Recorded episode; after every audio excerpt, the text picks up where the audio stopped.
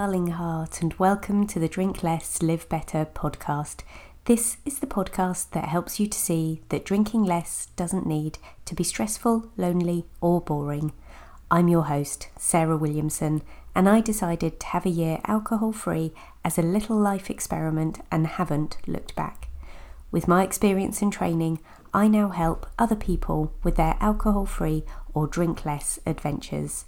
You can find out more and sign up to my five day Drink Less challenge at drinklesslivebetter.com.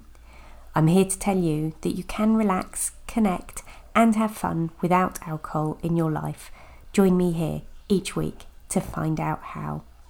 Today's podcast episode is about saying sorry, or perhaps more accurately, not saying sorry. Why do we say sorry so often for things that it really isn't necessary to say sorry for? I think I did it to try and help or coerce people into liking me. I think I did it to avoid conflict. I think there was something about being cautious about other people's feelings and reactions to me. I certainly think I wanted approval, and perhaps there was a degree of social anxiety. Here are some of the things that I have now stopped saying sorry for. I'm sorry I didn't brush my hair again. I'm sorry that my chair or my arm touched yours. I'm sorry I haven't made dinner yet. I'm sorry the traffic was awful for you. I'm sorry, but I disagree with you. No, none of that is required. Those sorries are being done to fit in, to be accommodating, and in none of those situations had I made any kind of mistake.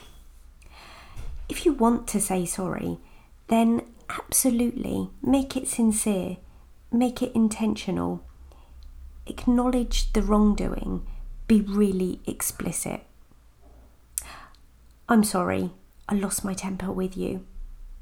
I'm sorry I broke your favourite mug. Take responsibility for your action or behaviour, and someone will see that you really were sorry for what you did. Give the apology, give it true meaning, show that you really care about somebody when you say sorry.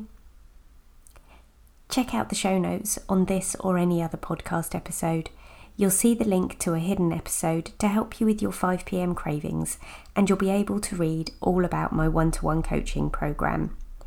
The Drink Less, Live Better book is now for sale in all of the places where you buy books. I'd love it if you bought a copy and left a review. Follow me on Instagram for more ideas about alcohol free living. Thank you for listening in today. Come back again next week. And P.S. I believe in you.